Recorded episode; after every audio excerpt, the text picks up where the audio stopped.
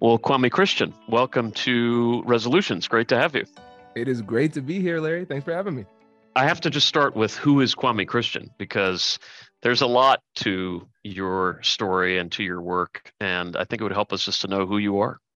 Yeah, well, I mean, Larry, it depends on who you ask. But um, I, I, think a good place to start is I'm a family man. I'm married to my wife, um, Whitney Christian. We got married on graduation day from Ohio State. Um, been together since, and we have two kids, seven and two, uh, Dominic and Kai. And um, so for me, I'm, I'm the CEO and founder of the American Negotiation Institute, and we host uh, negotiation and conflict resolution workshops that make difficult conversations easier. Um, also, the host of the number one negotiation podcast in the world, Negotiate Anything. Uh, we're at seven days a week, just producing as much free content as possible wrote a couple of books, write for Forbes as well, and just try. I'm, I'm trying to blanket the internet with negotiation wisdom from other people. As you can see, man, I have other people on the show. They just make me look smart. you came from a, a, an interesting background, at least to me. Um, I understand that you were uh, one of, if not the only Caribbean, one of, if not the only people of color uh, when you were growing up. Can you talk a little bit about that? Yeah, man. Um, I might have. I felt like I was the only Caribbean per- person like on this side of the U.S. when I grew up. Uh, we had a joke in our family. There, there are only four black people in Tiffin: me, my mom, my dad, my brother. you know, single-handedly conquering diversity.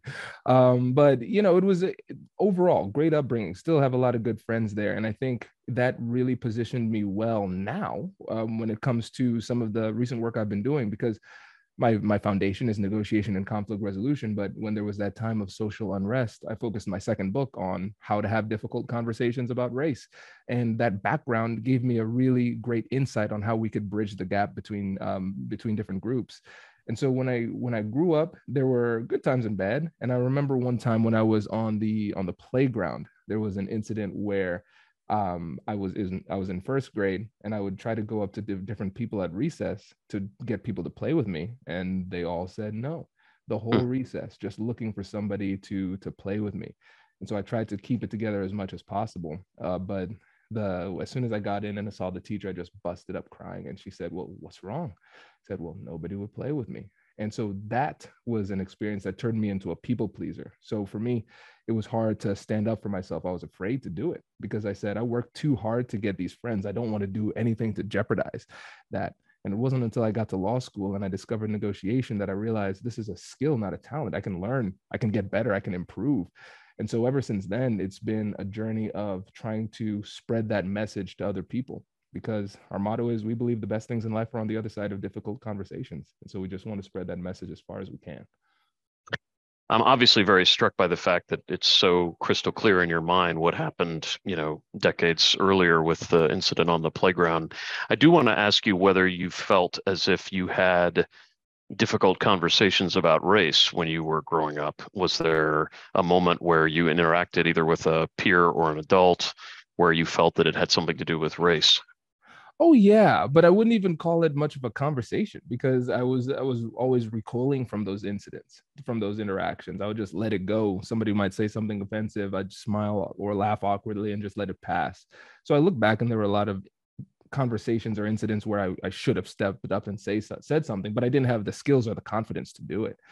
Um, so yeah, there were definitely those incidents. And the thing that's tough about this, Larry, is that when you think about race uh, people usually don't say hey i'm doing this bad thing to you because you were black. You know it's usually not that clear. It's you you have that that that question mark. Was that about race? Was it not? Those type of things. And it can kind of freeze you in the moment. But for me when it comes to creating connections and building trust and building relationships and, and breaking through bias for me the the skills of negotiation and conflict resolution have been almost magical to hmm. overcome those types of things because there's a formula that we can utilize to, to get in touch overcome these biases and whatnot so now even when those those kind of borderline situations happen um, i have a lot of confidence in the skills that that we have in the alternative dispute resolution community where i can say okay regardless of whatever this is if it's race or somebody just forgot to have breakfast this morning and they're a little bit attitudinal um, whatever it is i feel like i have the skills to break through I just want to ask you also whether either as a child or as an adult, you detected differentiation in how you were treated with a Caribbean background as compared to a person that would have come from, you know, originally the United States. I mean, I, am not saying you didn't, but I mean, yeah. you know, uh, uh, an African American versus a Caribbean American, a person with an accent, as you've talked about having when you were younger. You know, yeah. was there a was there a nationalist kind of piece to this alongside any sort of potentially racist piece? 100% in, in a way that I think most people wouldn't anticipate. And so I when you think about biases, different people have different biases. I mean, biases are ubiquitous. Everybody has biases about different things, you know, and that's no matter who you are. And what I started to recognize is that there is a different bias against African Americans than there is against people who are immigrants so for me as a Caribbean immigrant, what, what do people know about the Caribbean? Everybody's chill, everybody's happy, the water's great, you know. So that's not that's not too bad. And then when you look at the the statistics of um of uh, like how well immigrants from the Caribbean do in the United States, we typically do pretty well. And so there wasn't there was obviously a racial component, but culturally, when they heard me, they wouldn't think of me as an African American, which gave me a bit of a benefit which sounds strange, right? But I, recognized that there was a discrepancy between the way that I was treated and some African Americans were. And it didn't become really that clear to me until I got to college, because, like I said, there were there was not very much diversity. And when I did see uh, people of color, like Black people, it was usually my relatives who were all, also Caribbean Americans. So what was interesting is that me and my white friends, when we went to these, uh, went to college, for a lot of us, it was our first uh, opportunity to interact consistently with African Americans. For me too. And so I had to learn that culture. I was actually more familiar with white culture. I had Caribbean culture. I understood white culture very well growing up in rural Ohio. And I had to learn African American culture, hmm. which is something that Whitney loves to hold over my head uh, because I, uh, Alaria, uh, as somebody who loves conversations, I, I like to communicate and everything like that. But if I don't know something, I can play like I do really well. And so, and so there were these times where it was me hanging out with uh, all of my African American friends. And um, they would make up a, they would t- say a joke that referenced something deep in the black community or like a, a movie that every black person has seen. And I'd laugh along and say, yeah, yeah. And Whitney's like, everybody stop, stop. Kwame doesn't get it. He doesn't get it. so yeah, I had uh, the curve there too. The beauty of marriage. Exactly. um, I, I, guess I want to. I, I, guess I want to ask you a little bit about the seeds of an interest in negotiation because you you referenced the the class in uh, yeah. law school. I think you said. But I, uh, before we even touch upon that, I, I guess I wonder to what extent you saw yourself maybe negotiating with yourself to become the accepted part of the community that you had wanted to be and and hated not being. Uh, were you yeah. were you negotiating either with yourself or with others in that way? Well i think the um growing up let's say pre-college i was i was having these negotiations and, and just losing um because i would recognize there was a there was that dissonance from doing or saying things that i didn't necessarily agree with and um and i want to be be clear it's not like oh hey do this like dangerous drug or something like that. It wasn't anything nefarious. It's just these little um concessions of authenticity that added up over time that i that i carried silently for a very long time. And i just thought it was something that i had to do because i didn't want to risk the friendships. And it wasn't until i got to um, college and i had a mentor and i had big dreams i wanted to have an impact on the world and he made it clear. He said, There's a difference between being liked and being respected. And you're avoiding all these tough conversations, but you're not going to have the impact that you want to have until you start having these conversations. And so it wasn't until I developed the willingness to lose. I think that's an interesting thing because it was the the fear of taking risks that held me back. And now I said, okay, I know what I need to do, and I know there's going to be there are going to be some consequences. Not everybody's going to like this new assertive Kwame, and I'm okay with that now. And what's interesting is that my relationships got better when I started to stand up for myself, and um, I got a lot more respect, and people still liked me. And so it was a really eye-opening realization. And even then, in college, I didn't have the skill set to go along with it, but the mentality shifted, and, and that's where it has to start. Do you remember any episode from the pivot where you felt yourself taking that more significant risk and either it paid off or it didn't. But in either case, you you gained something from it. You felt more yeah, authentically absolutely. yourself. Definitely. There's one conversation with uh, one of my best friends to this day. Um, and I remember when my parents bought me my car for college, um, or uh, same car from from high school, I believe. And they said, "All right, Kwame, it's your car, paid off, it's it's yours, but just one rule: anytime you or anybody else in the, is in the car, you have to wear a seatbelt. That's it your car, do what you want. But everybody has to wear a seatbelt. So I remember one time we we we maxed out the seating. I would never have more than five people, but we was, all five seats were taken, and it was uncomfortable for my my friends in the back seat to put on their seatbelts. And so I said, "Listen, I'm not. This is the rule. Put on your seatbelt." And they wouldn't move. They and then I said, "I'm literally not starting this car." It went on for like 20 minutes, Larry. 20 minutes. Eventually, everybody put up like put on their seatbelts and things like that. And they're like, "Oh, Kwame, you're being a stick in the mud," those type of things. And I was talking to to my best friend, who was kind of like the ringleader of the rebellion in the car, and I said, "Why is it that even though you are my best friend, it seems like you're the one who respects me the least?" And then I just left it there. And I don't even, I literally don't even remember the rest of the conversation. Don't remember it, but I remember the impact. It changed everything. You know, the conversation went well, and you know, we're still good friends to this day. But I remember the fear I carried before saying that. And it it changed everything. Like that conversation for me was pivotal because it was the first time with intentionality I said, okay, I feel this fear, I'm going to do it anyway. And it was mind blowing because wow, this worked. And so that's what that's what changed everything. Maybe it's because you have a microphone in front of you, but that feels like a mic drop comment to uh, to your friend uh, in that moment. Certainly took courage. Um, tell me about both the decision to go to law school and then the decision to take the course that you reference as, as such an important pivot point. How did that all come about? Larry, I I fancy myself an intellectual, dare I say, a strategist, and I will uh, disappoint you with my response. So my my undergrad degree was in psychology and I had a minor in Spanish. I wanted to be a therapist for a long time. And then I realized that if I were to work with people one on one, I could have a lot of impact with them, but it would limit my impact because um, it's um, it's not scalable. It's just limited. So I said, well, what could I do to have the most impact? Oh, I could become a politician. Don't worry, not going to happen. okay. But that was my thinking at the time. So i added a, a second minor um, foundations of law and started to go towards law school. So i got my law degree at the same time with my public policy degree because i thought that was the, co- the degree combination that would get the most respect if i matriculate into politics. And so when i was in my second year and i actually had a chance to choose um, i had, had a spring break course that uh, sorry a fall break course that was like one week long but about eight hours every day super intense and so the only reason I took that negotiation course was because it fit in my schedule and I wanted those credits. Literally the only way reason I did it. And I don't even think I had a full understanding of what negotiation was. Like I understood what the word meant, but it wasn't really in my consciousness at all.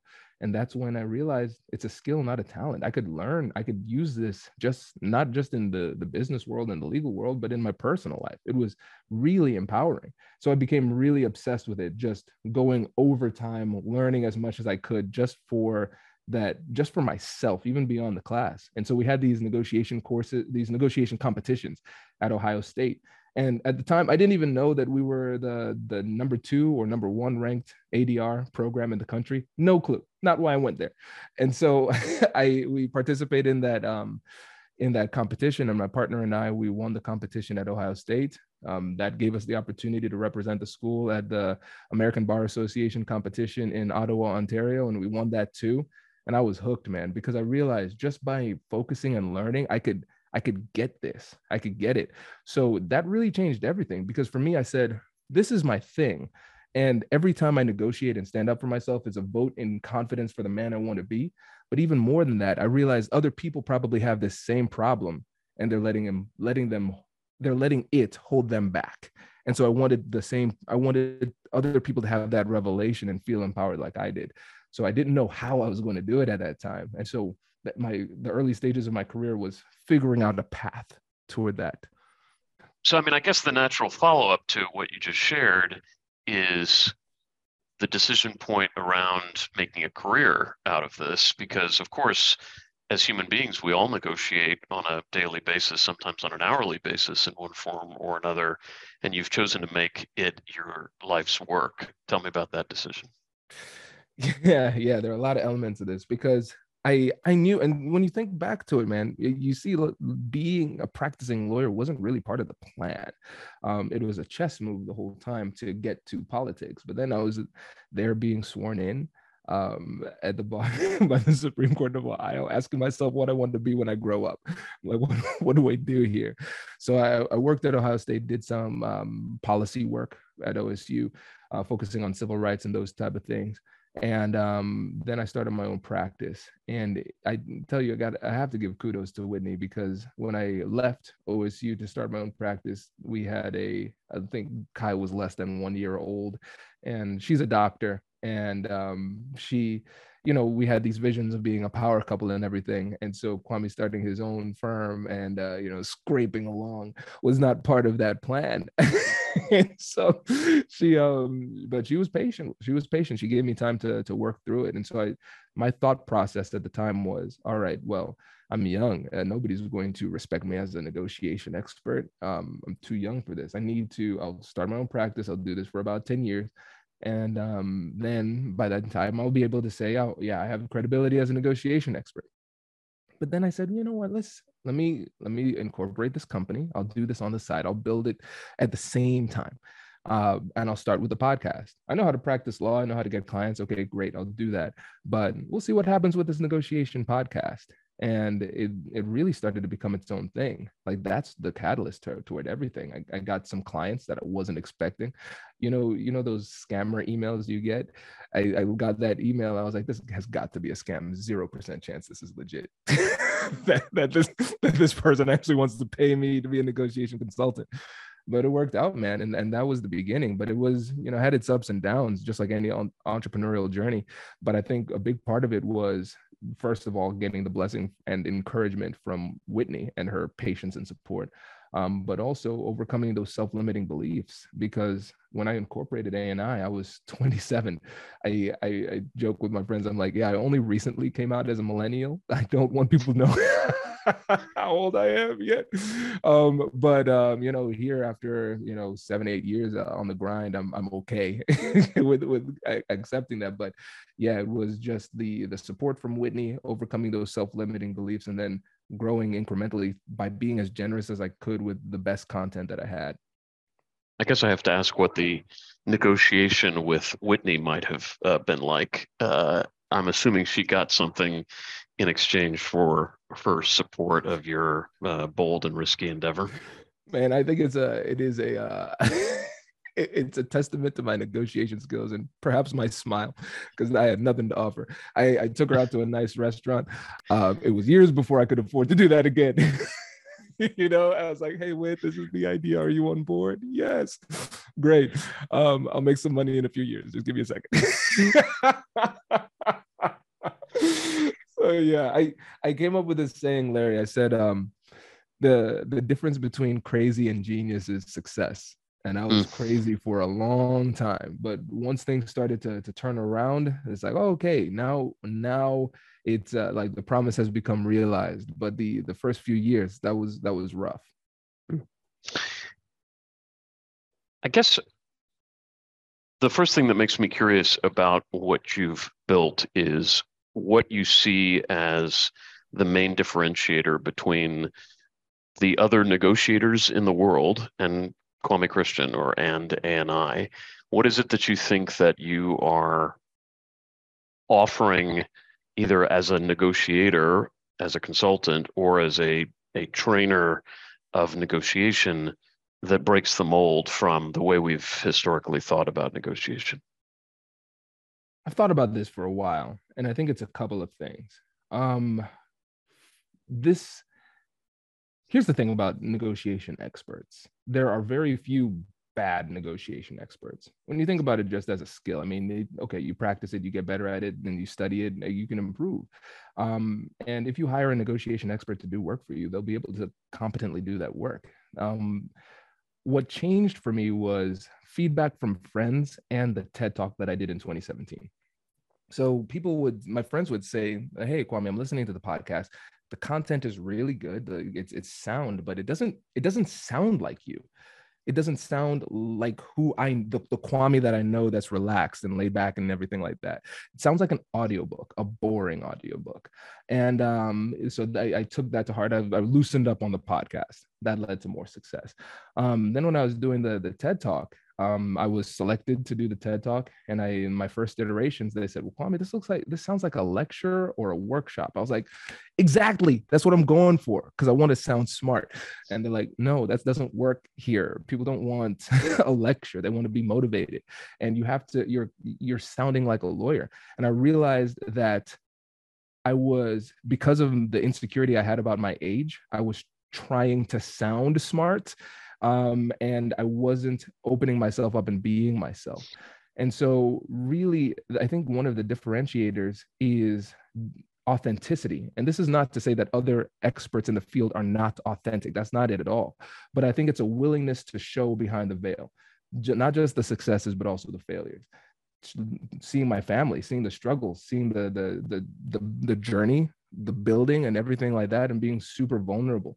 And I didn't want to do it it was friends and employees who encouraged me. They're like, I know the real Kwame. The real Kwame isn't showing up on LinkedIn. It's not, he's not showing up in, in these public spaces.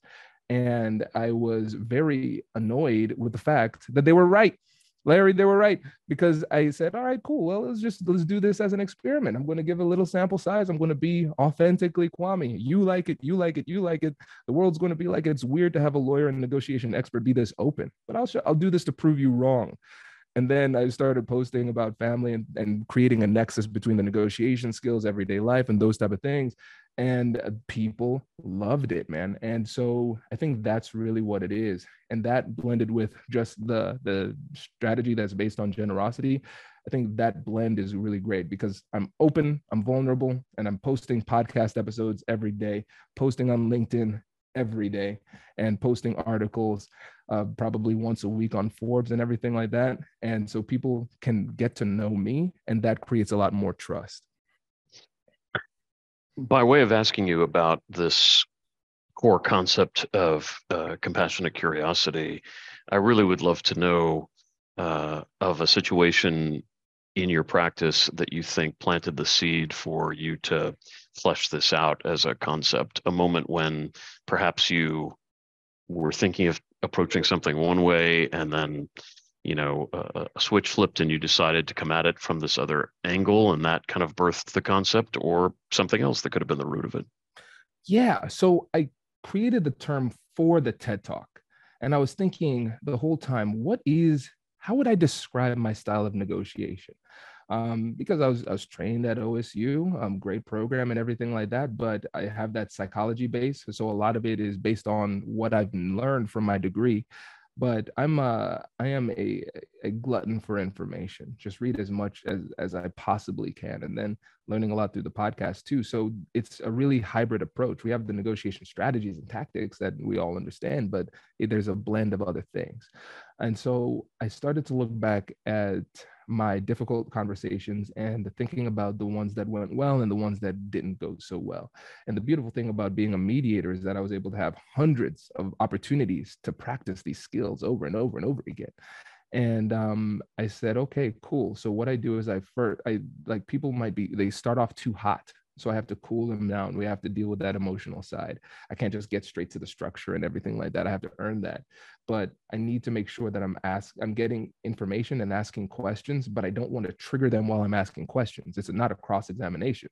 So I need to ask questions, but the way I ask the questions is it's, it's super important. And once you get past that, you lower the emotional temperature in the room, you gather information, then it's just simple win-win negotiations. We think about the uh, the collaborative interest based negotiation techniques i mean that's been perfected. We don't i don't i don't need to re like reinvent that. And so i'm like it's a process it's a sequence. And so that's where I, I, how i started to come up with it. So first we acknowledge and validate the emotions to lower the emotional temperature of the room. Then we get curious with compassion. We're asking open-ended questions with a compassionate tone. So you can gather that information and they feel safe and vulnerable enough to give you that information and then at the end of the day now we can stack on these strategies and tactics but we earn our way to that position. And I think a lot of times people try to negotiate and persuade too soon in the process, and then it leads to a lot more friction and resistance than, than is required.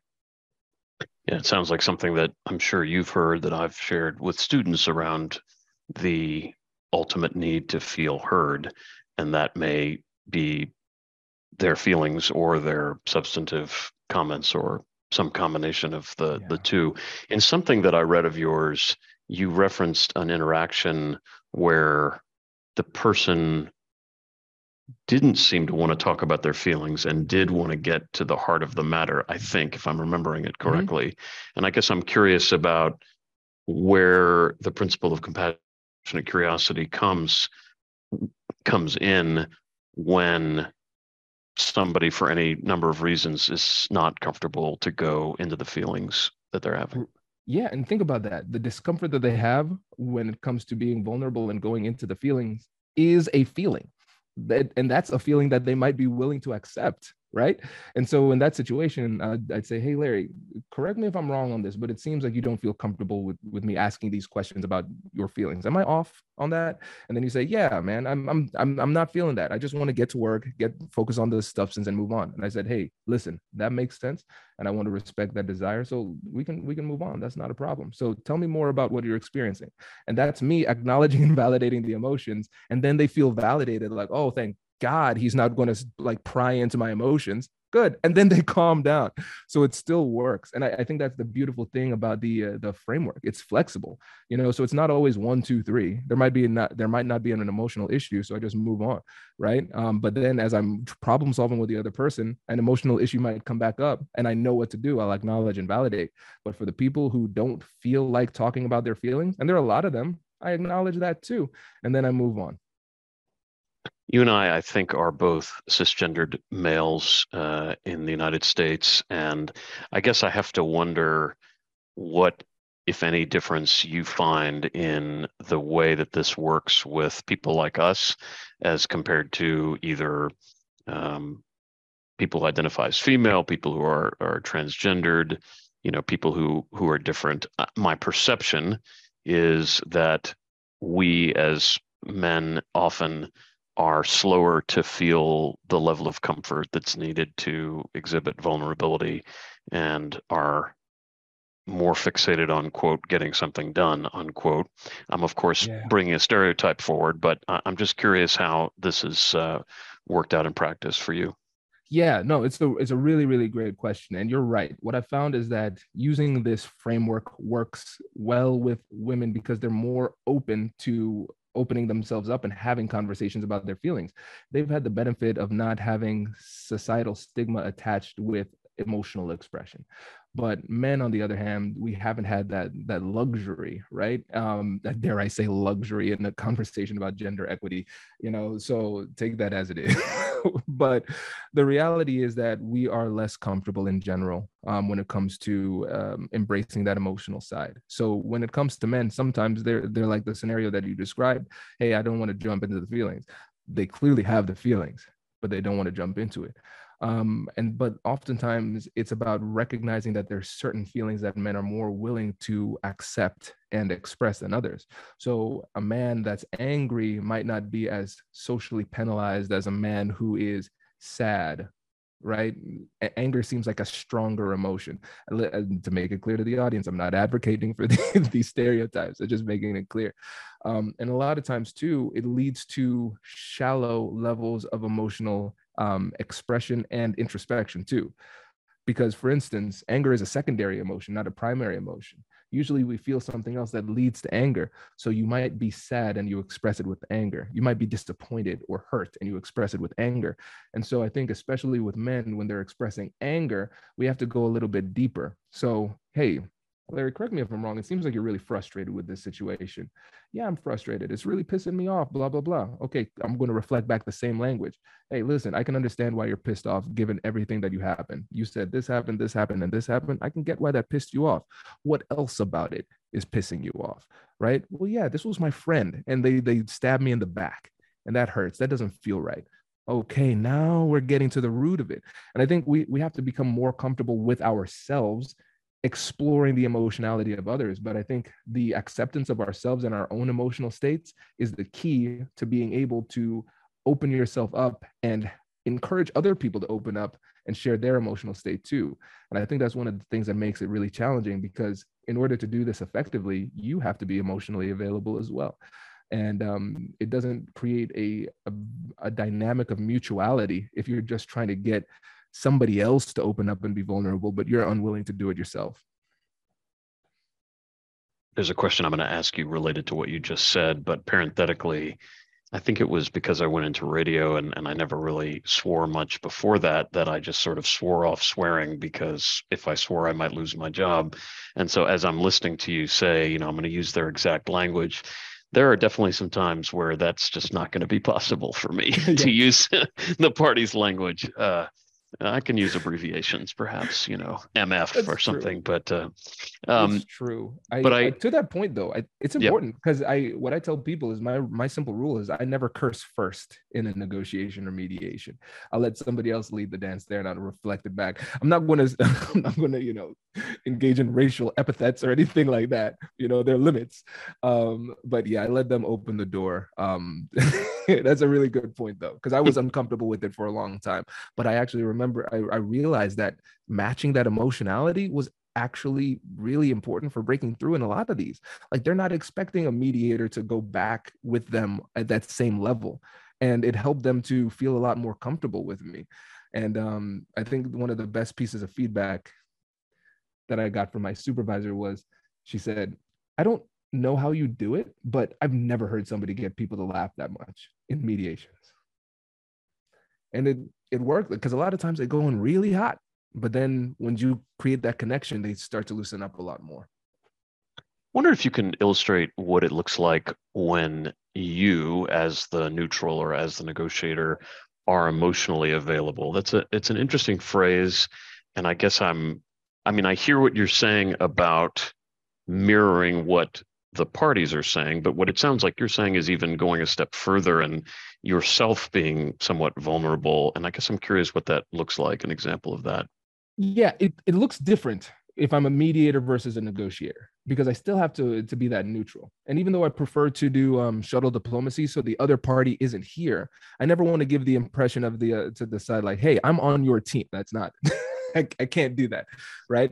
But I would say, hey, listen, this is let's say it's a, a landlord tenant type of issue. Okay, hey, listen, I I have a wife, I have a kid, and at this point, I I know that if I were in your position, I would probably feel really upset. Like if somebody is displaying emotionality, but they're not like opening up, I'll say, I could not imagine how you feel in this situation because I care about my wife, I care about my kids. And if we were in this situation, I would certainly feel some type of way about it. And so I want you to know that it is okay for you to express yourself and you don't need to to edit yourself with me. And so that's what it would be like in in a mediation. In a negotiation, um, I remember one of the things that I did one time, man, this was a rough one. this was a rough one. But um it it was one of those situations where uh you know, you've probably had this as in, in, situations where it's like, okay, cool, I'm having this conversation with somebody, uh, you know, my client, they don't give me all the information. I think we're the good guys. And now, oh, in the middle of this negotiation, I'm the bad guy now. What in the world? Can you talk to me beforehand? Let me know. Um, and so I remember one time I I, I recognized that the other party was getting really disengaged. The lawyer was doing all the talking, the client was talking before, and then they just started to lean back. They had this scowl on their face and they're crossing their arms. I'm like, that's a deviation from the baseline. Something's up. He, he checked out. And so let's say his name was Jim. I was like, hey, Jim, I'm going to throw something out here. You you can, you know, shut me down if I'm way off, but correct me if I'm wrong, but it seems like you don't trust us at all right now and then just left that pause. And um he thought for a while and then he leaned forward and he's like yeah i don't trust you. And this is why because you said y'all y'all said this and then you did that and things like that. And i said listen based on the way that you're describing it and based on your perspective i can i can understand. And so for me and what it take what it'll take to get this deal done is we're, we're going to need your trust and it sounds like we're going to need to earn that. So what would it take for us to earn your trust you know and again what is that? It's cap- compassionate curiosity. I acknowledge and validate that emotion then transition into getting curious with compassion. But you know if you're it's a situation where it's i'm not a lot of times we we engage in unintentional gaslighting. Nobody's perfect. We're going to make mistakes. And then in the conversation we pretend like we never made a mistake. And so a lot of that vulnerability comes from saying oh yeah i messed up. I see that. And i see that you see that so let's let's address this. Let me apologize and let's figure out what the way forward is. But a lot of times we don't get to that point unless we're willing to accept responsibility for our contribution to the situation too. I'm just curious if the person Jim in that story was able to articulate what would enable you to earn his trust, what that amounted to. He it, he wasn't prepared to at that point he wasn't prepared to, but it got him thinking. And for me, that's a win in itself because my goal is I'm not just thinking about persuasion where I say, you are currently thinking this, I want you to think this other thing. But I'm also thinking about almost no i don't i the way that i wanted to say it was emotional persuasion but that sounds icky. Um essentially what i want to do is i want to change the emotional state. So i it's a pattern breaking maneuver. We're expecting that this is going to be a conflict where it becomes a game of tennis where we make go point counterpoint point counterpoint. Um, you're not expecting a lawyer to go um, i make a point and he is vulnerable and empathetic right? So i want him to recognize hey this is different. And then i want to ask him this question, even though he might not have an answer right now, I want him to start thinking proactively because at the time he was thinking defensively. And so for me, that's a win in the conversation. I'm not manipulating anybody or anything like that. I'm just helping them to to let go of their current emotional state and start to transition into a more problem solving state because then we can have a conversation that's more in line with what we want to do as as problem solvers and and deal makers. It's, we can start talking about numbers we can talk, start talking about law and what it would actually take to practically move us toward a finish line. But people can't get there if they're not in the right emotional state And now, a word from our partners.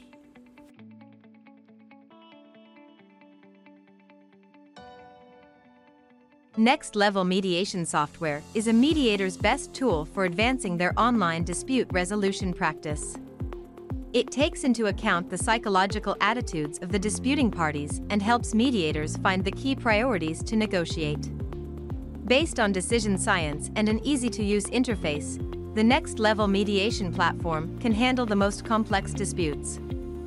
Register today at nextlevelmediation.com for your complimentary 30-day trial of the subscription service and enter the code A B A discount 20 for a 20% discount.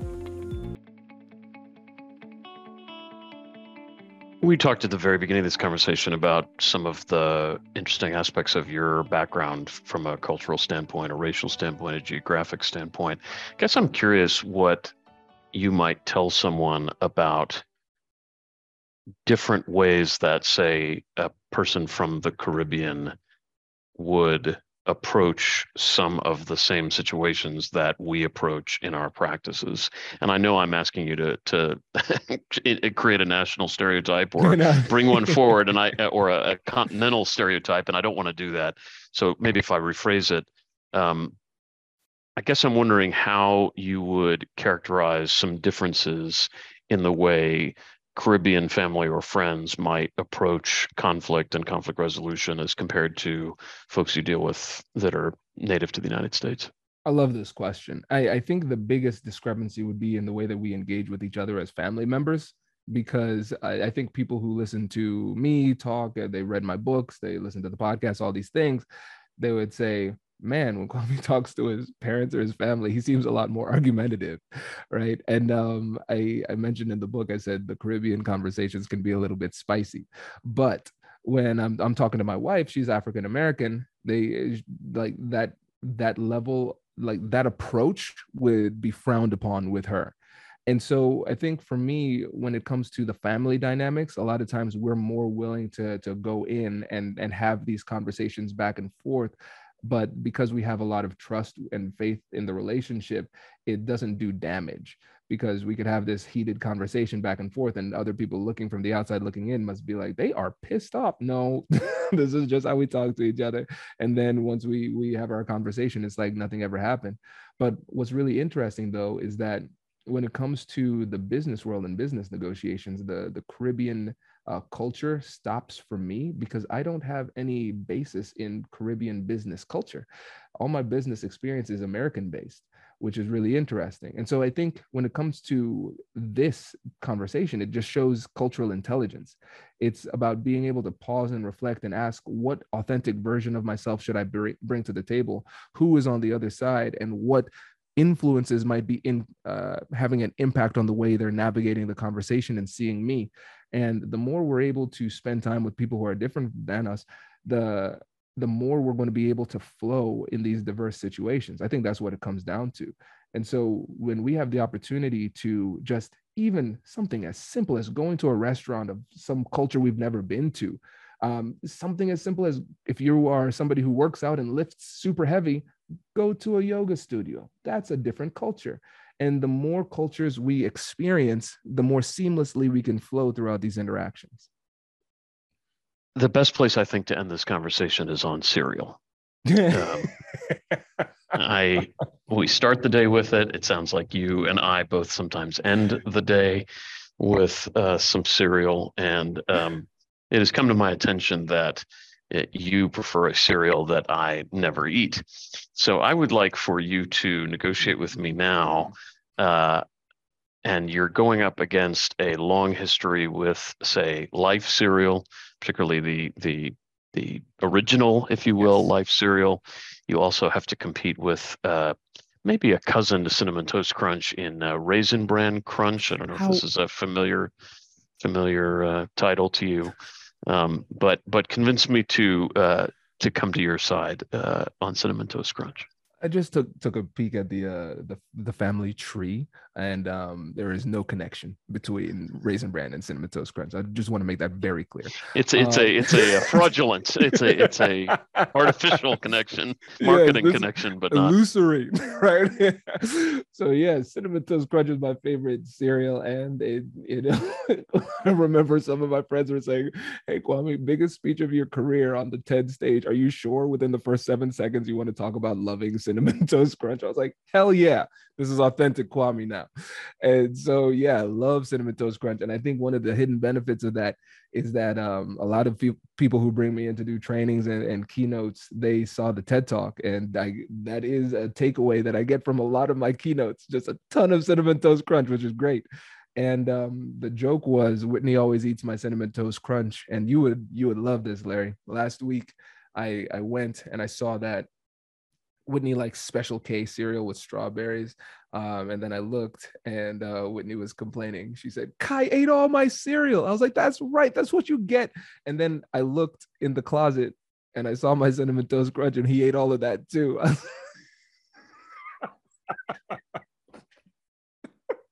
so there's some genetic component here that is very, very twisted. Well, adventures in all form of negotiation uh, yes. with uh, with uh, with our guest today. Well, Kwame Christian, thank you for joining us. I've enjoyed having you. My pleasure. Thanks for having me. Means a lot, and it, it's nice to be on the other side and get interviewed. Uh, this this is a lot easier. I like it. Thank you for listening to Resolutions, a podcast about dispute resolution and prevention. If you enjoyed the episode and you'd like to help support our podcast, please share it with others, subscribe, or leave a rating and review. To stay up to date with all the latest info on dispute resolution, follow the ABA section of dispute resolution on LinkedIn and Twitter. Or for more information on other ABA dispute resolution programs and publications, including upcoming events, visit www.americanbar.org forward slash dispute. Thank you, and we'll see you next time.